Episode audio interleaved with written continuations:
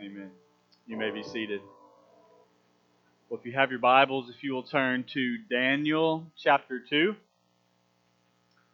And while you're turning there, we, we kind of ended on a high note last week, remember? Uh, Daniel chapter 1, um, Daniel, he decided to um, have this Christ centered um, identity, and he stood for the things of God rather than participating in the the idol worship through the eating of the meat sacrificed to idols and the wine um, for, for the idols, and he, he chose a distinct life, right? He stood, um, he maintained his identity in God, a God centered identity, a Christ centered identity. And it, it ended well for him, right? If, if you remember the end of chapter 1, he had sort of been promoted um, kind of to the, the, the top ranks underneath Nebuchadnezzar, King Nebuchadnezzar, as like, like a top advisor and it kind of left us with this idea that maybe maybe we can survive in Babylon. Maybe we can maintain a Christ-centered identity in Babylon. Maybe we can function at a high level in Babylon um, in a culture that is hostile towards God. Maybe maybe it can be good for us. Left on a high note, and you know high notes are good, right? Well, about six months before I came to be your pastor, you, you got most of you know the story about Catherine, you know, with her diagnosis and um, not expecting to live past infancy, and that's all we'd ever heard. And and in the middle of that, um, Randy's dad, we'll just call him Big Randy. So if I'm talking about Randy, my wife, or Big Randy, my father-in-law, you know who I'm talking about. Um, Big Randy um, come down with leukemia. Um, this, the, and, and so that we're dealing with that. And I remember we were sitting in Little Rock, Arkansas, in the hospital, and for the very first time up in Catherine's life, we had heard good news from her sur- during a surgery. I remember, man, how, how could this day get any better? And while Catherine was having her surgery, we got a call from her dad who had been to the doctor, and the doctor said, I don't know how to explain this. There is no explanation, but the the the leukemia, the blood disease that was there, shows no signs of being there now. All right? And you can imagine um, the high that we're, that we're on, right? Um, and, and, so we had, we had bad news, and then we had good news that, that there was no signs of the disease. But listen, the disease, it, it, the, the signs came back, and it, and it claimed, ended up claiming his life um, that, that same year, the year that we came here. Have you ever had bad news followed by good news, followed by bad news? Because if you have, it can be absolutely crushing. How can we how can we have a Christ-centered attitude in the middle of defeat?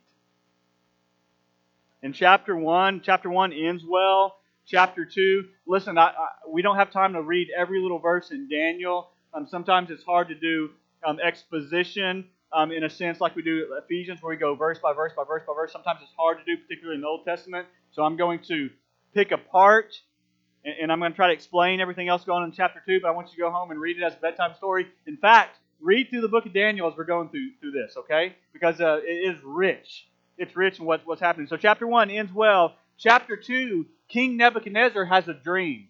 And it really, it really messes with him, right? Have you ever woken up a dream in the middle of the night and it might be weird, like like you, you know you're not boiling and you, you know you're not being boiled in a in a hot vat of butter, but just when you wake up in the middle of that, like you can't go back to sleep, just worried about am I going to be boiled in a in a vat of butter? You know, weird dreams. Okay, Nebuchadnezzar has this dream in the middle of the night and it affects him, like like he can't he can't go back to sleep, and so he calls all of his wise men and he asks them to interpret the dream. He says, "Tell me, tell me what my dream means."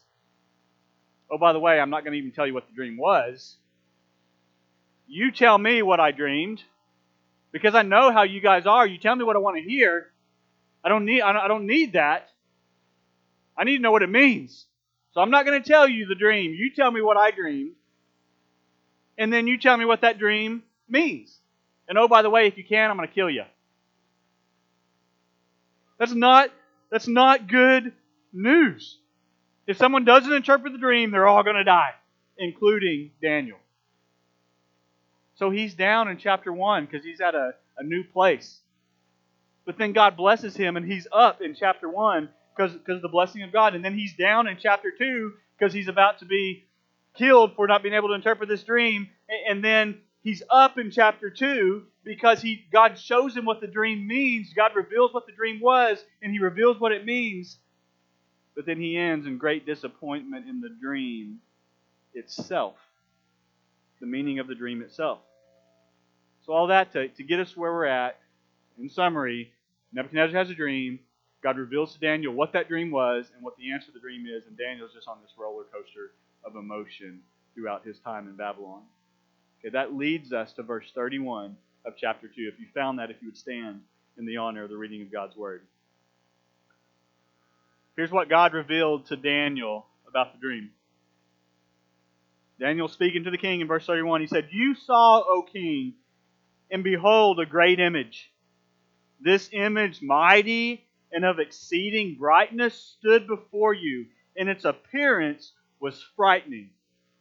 The head of this image was of fine gold, its chest and arms of silver, its middle and thighs of bronze, its legs of iron, its feet partly of iron and partly of clay.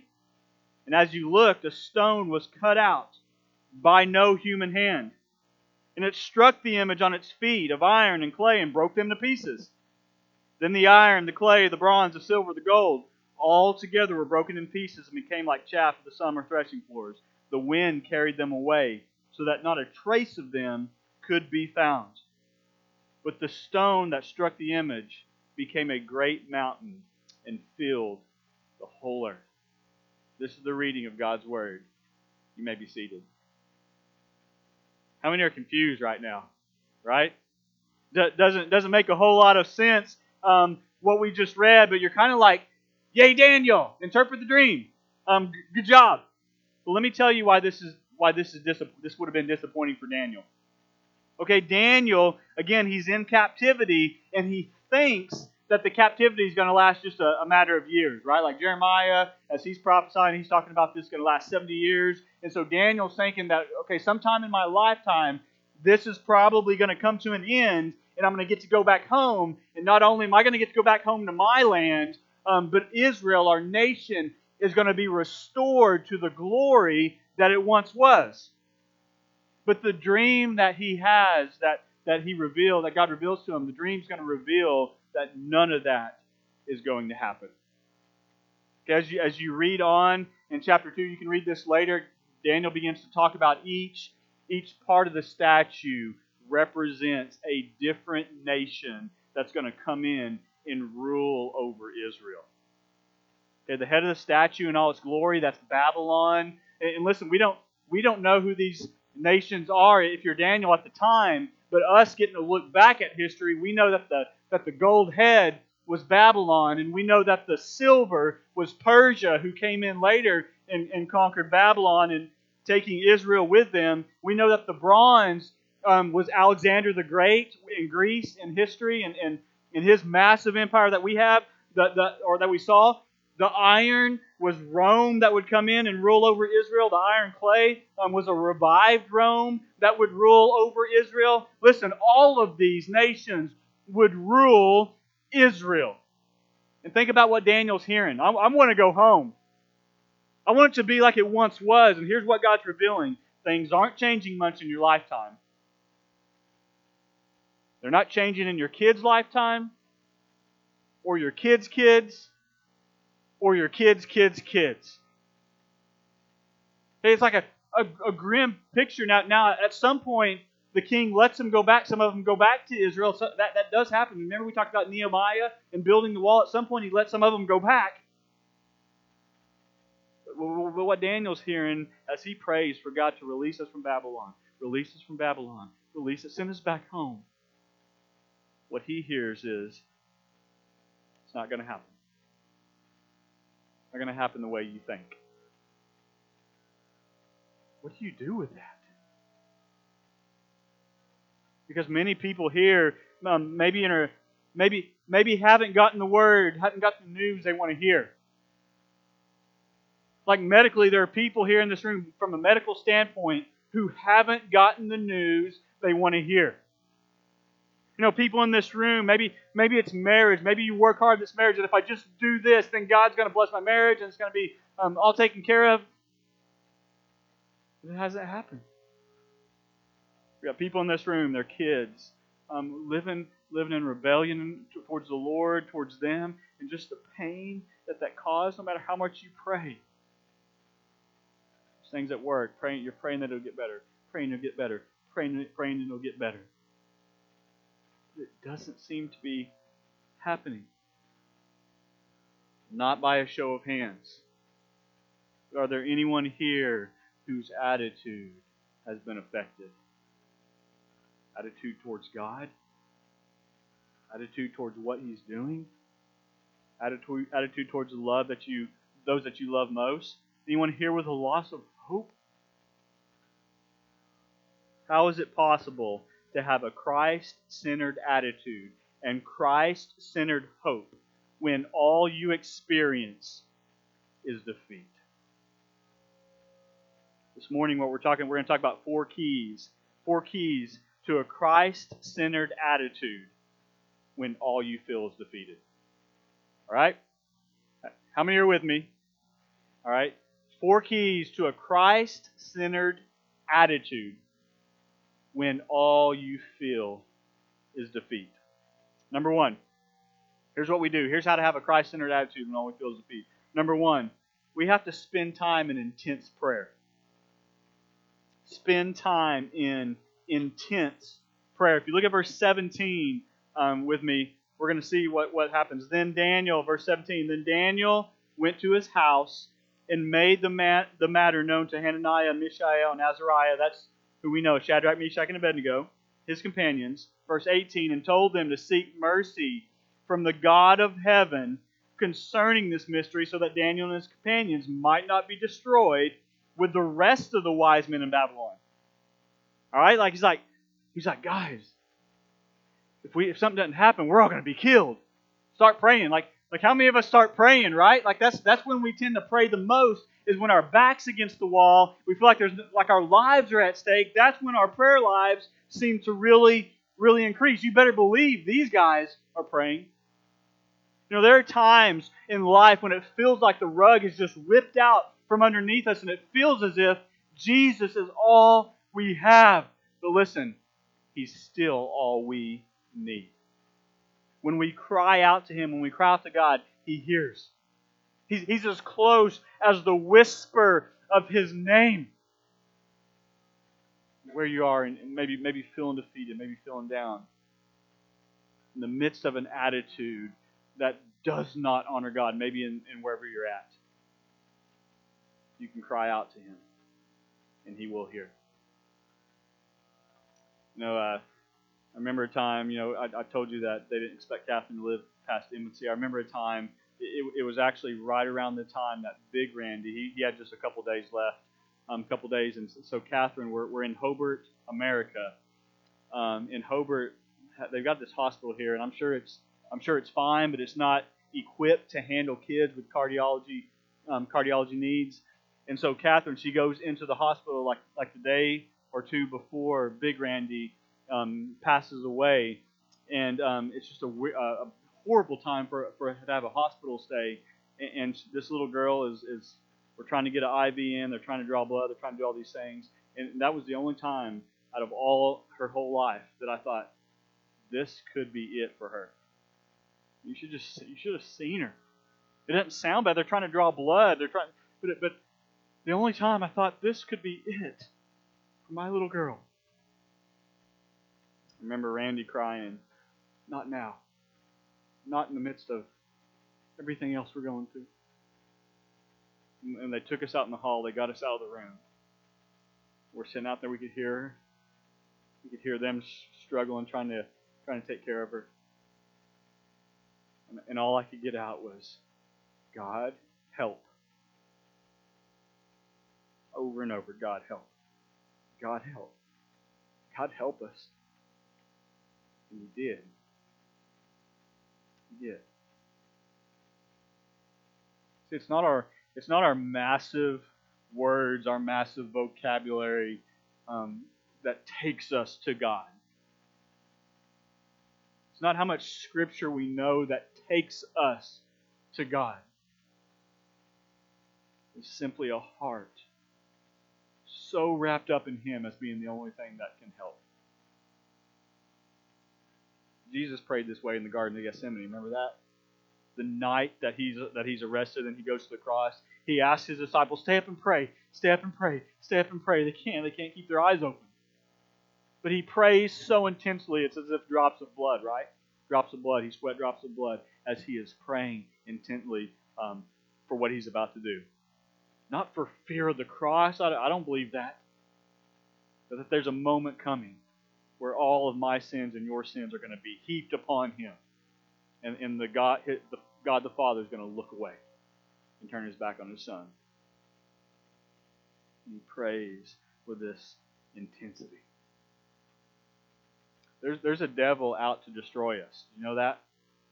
Like, like he's, he's going to try to use everything to get us mad at God, to get us discouraged, to, to let us feel defeated, to feel like like God lies when He says that He's enough for us, that whenever it says in His Word that His grace is sufficient, that somehow it's not.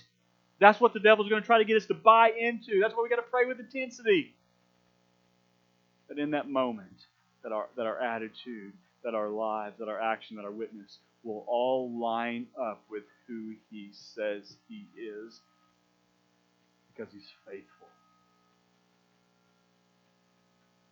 James tells us that the effectual, fervent prayer of a righteous man availeth much. If you're here this morning and you want to have hope, you want to have a, a Christ centered attitude in the middle of defeat, you've got to spend time in intense prayer crying out to God. One of the we don't we don't really like talking about fasting a whole lot, right? Like we like talking about the fellowships and the and the potlucks and and the donuts that we had before, and we, we like talking about all that, right? One of the most intense times that we can pray is when we give up that food and say, God, you're more important than this right now. This is more important than this right now. And as much as I hunger physically, I hunger for you more. I need you.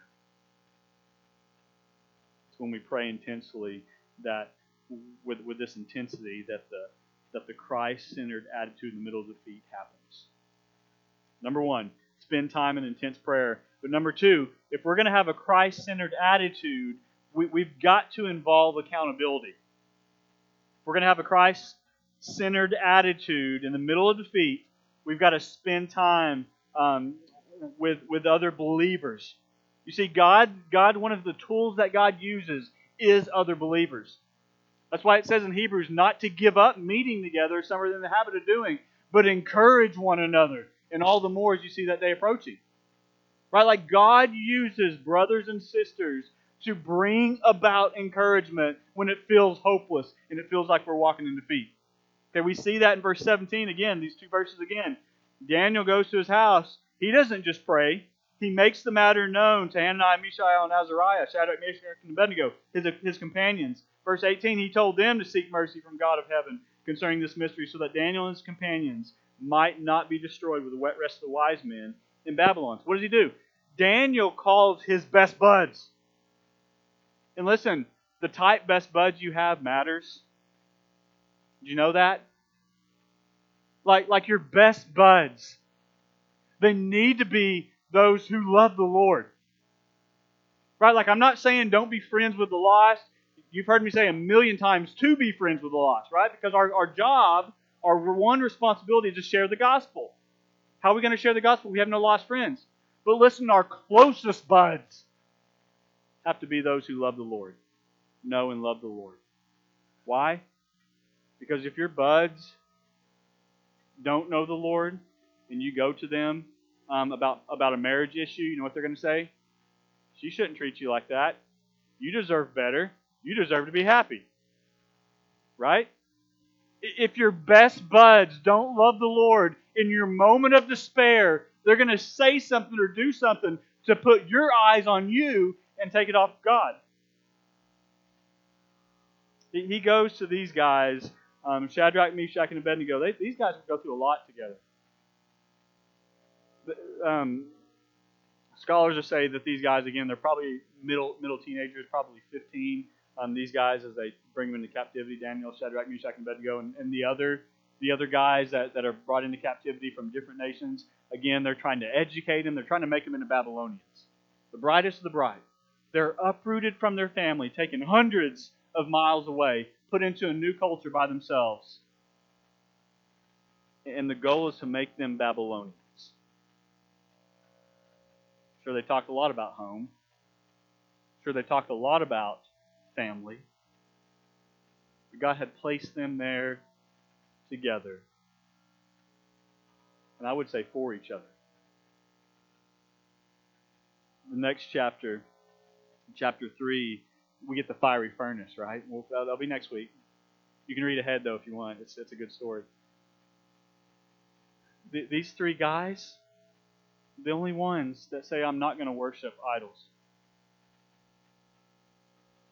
Shadrach, Meshach, and Abednego. Say, we're not, we're not going to do it. Say, oh, you, oh, yes, you will. We're going to throw you in the furnace. Warm it up. We're not bowing down.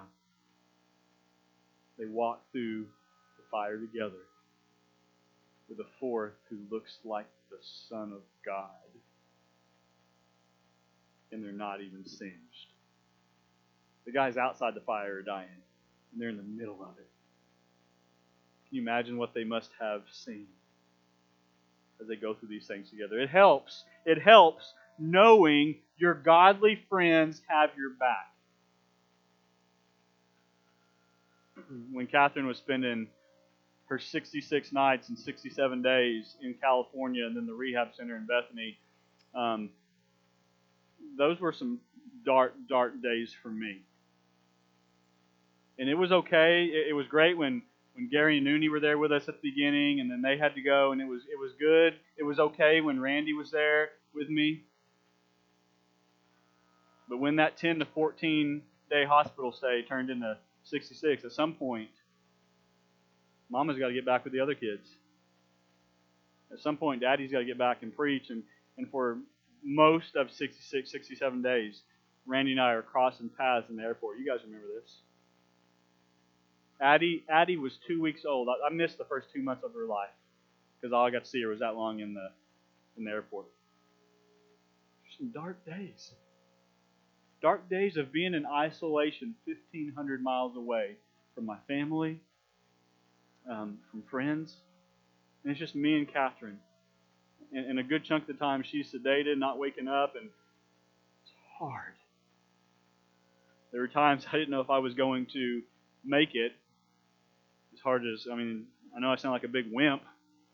There are days I felt like I wasn't going to make it, and I, I could I had to text my guys, right? Like my, like my friends, some of them are in this room and say, You got to stop what you're doing and pray for me now. Because I don't know if I'm going to make it. And I could literally feel the hand of God bringing peace all over me.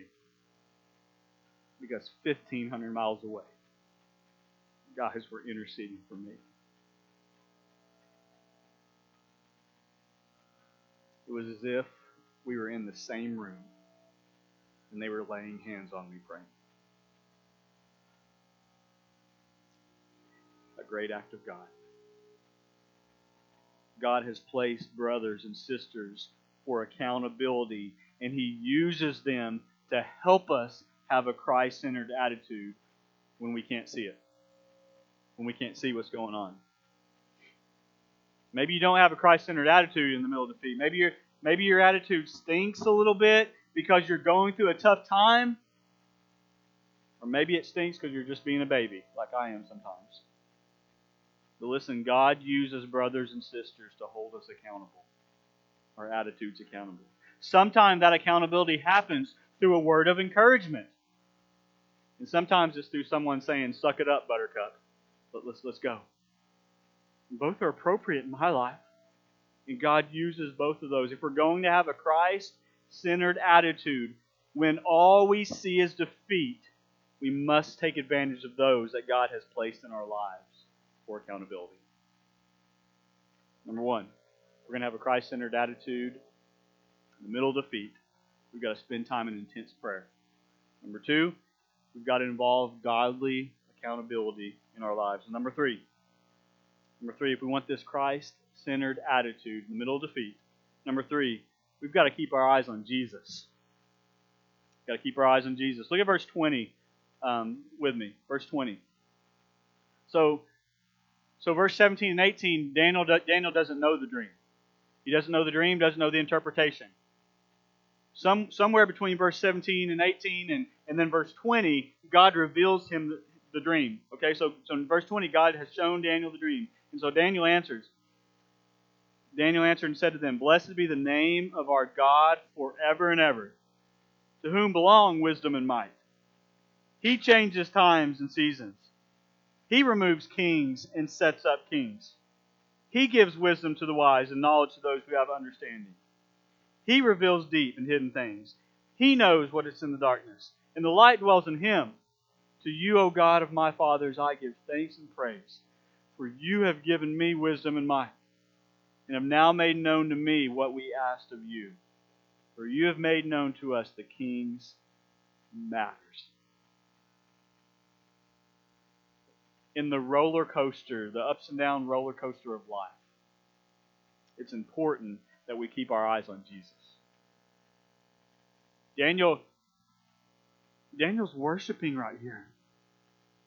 I mean, he's celebrating God's goodness. He's celebrating God's God speaking into his life. He's, spe- he's celebrating the activity of God doing all the work in his life. He's worshiping partly because God's rescued, right? Like God's revealed the dream. God has given what he's asked for. And so part, part of the reason he's celebrating is because God's rescued him, but he also, part of the reason he's celebrating is because God has proven himself faithful in the past, and Daniel has no reason to doubt him now. Again, all these kings that are going to come in, all these kingdoms that are going to come in and rule over Israel. He says, You're the one that sets up kings and takes them down. You're the one that brought us here to Babylon. We didn't, we, we don't want to be here but you've proven faithful through it, and I have no reason to doubt you now, even if it doesn't turn out the way I thought that it would. When does God not prove faithful? Again, chapter 3. Shadrach, Meshach, and Abednego says, they say, Our God's able to deliver us Throw us in the furnace. Our God can deliver us. But even if He doesn't, we'll still not bow down to your God. And He delivers. Chapter 6 of Daniel Daniel is thrown into the lion's den with hungry, hungry lions. And they pull him out the next morning without even a scratch. When is God not faithful? You say, well, yeah, I could say he's faithful to me if he would heal this disease or heal this or, or fix this, and then, then I could say that he's faithful. Oh, you're using examples where it turns out well for him. What about Stephen, right? Stephen in the book of Acts. They take rocks and hammer hammers this man with these rocks until he dies. Right before his death, he sees in the heaven, he says, Behold, I see the Son of God seated at the right hand of God. No one else saw it. You in your darkest day, the day that God will take you.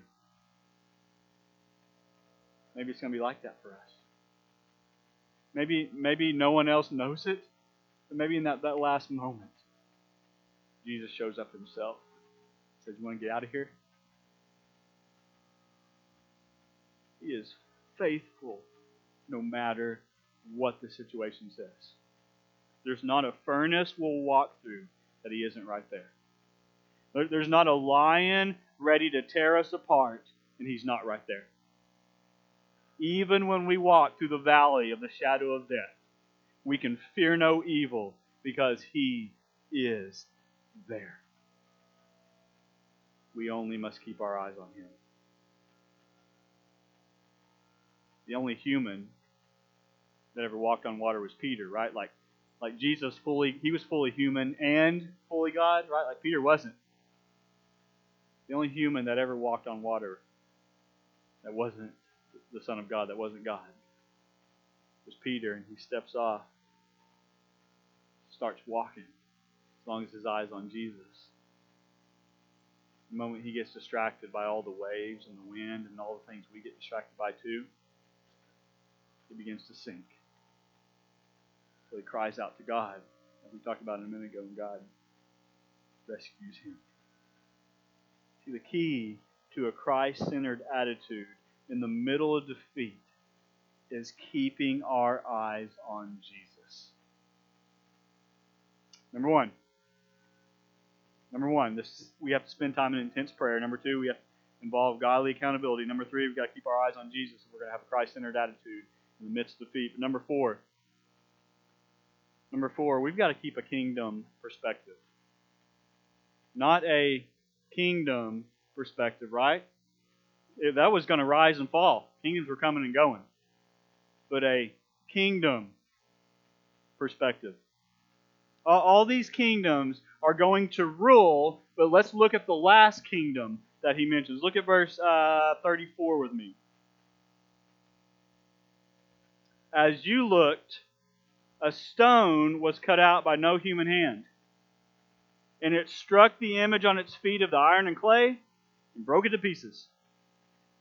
Then the iron, the clay, the bronze, the silver, the gold, all together were broken into pieces and became like the chaff of summer threshing floors. The wind carried them away so that not a trace of them could be found. Did you know that not a trace of any kingdom that we build, our own kingdom, not a trace of it will be found?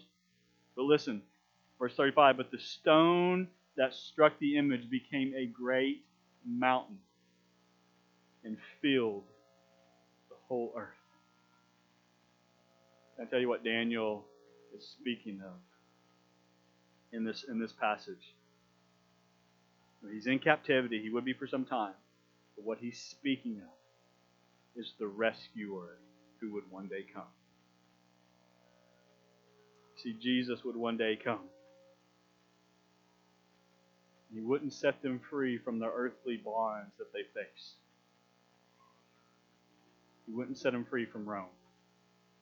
But he would set their hearts free. He would set them free from sin. The rescuer would come. Jesus would come. He would put their law, he would put the law in their hearts. And so with affection and love and gladness, they would worship and, and their hearts would be sown to God. Not out of duty, because of the rescuer, because Jesus was coming, he gave all who believed in him a right to become children of God. See, the rescuer who would come, he would be he would be born of a uh, born born as a baby. The God of the universe would choose to be to come and be born of a ba- as a baby, and he died for our sins, and he rose again, and he ascended into heaven. And listen, he's coming back. He's coming back for us. Babylon's temporary. Babylon might last for a lifetime for us, but listen, Babylon is temporary. One day, we won't have to say goodbye to those we love. One day, we won't hurt. One day, we won't have to give in to sin. One day, all the wrongs will be made right. One day, this rescuer is going to do undo everything, and it's going to be glorious. It's going to be good. Even on the darkest of days, we have hope because He's coming back to take His children home. That means we can have confidence. We can have confidence that anything you and I face today or tomorrow, anything we face, has not first passed through His hands. Anything we face today, tomorrow, yesterday, anything we face, that God will work for the good, all things, those who love Him, who are called according to His purpose. Let, let me remind you that our attitudes should reflect what we have coming.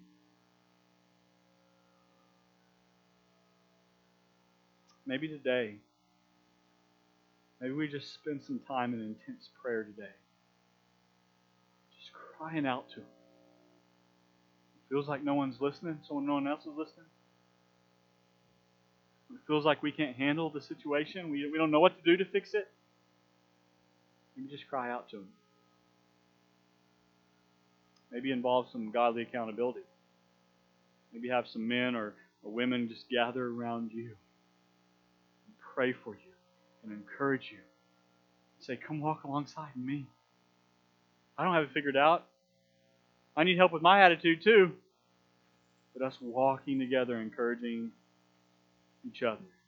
That's how God uses the sanctification process. Maybe we would just worship Him now. In a second, we're going to have a, a time of, of response, a time of invitation where we worship the Lord.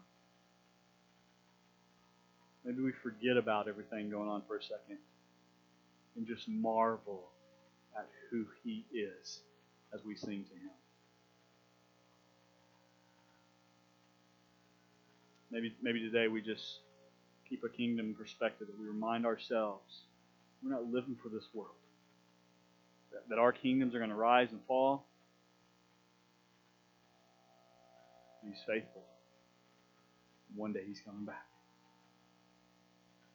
And if you don't know Him, if you don't know Him, you can. Like in this very moment, if God is, is stirring in your heart. Listen, I was seven years old. I don't have a memory of not knowing a story about God. I don't have a memory of not loving God because because my parents and grandparents taught me that He's the man. He's the one. No one like Him. I have a memory of not loving Him, but at age seven, He just He called me from death to life, from sin to salvation. He's calling you today. Can I encourage you to, to put your faith in Him? That His death on the cross was a good enough payment for your sin. Can I encourage you to repent and turn from your ways to follow in Christ? That's, that's when salvation occurs, as He reveals to us our need for Him. When we place our, our faith and trust and, and belief in Him, that His death was enough, and we repent and we turn from our life to following Him. Let me encourage you to do that today. Let's pray. God, I thank you for your word. I thank you that it brings about encouragement. And God, I've, I've prayed as hard as anyone in this room that you would heal. Sometimes you do, and sometimes you, you don't.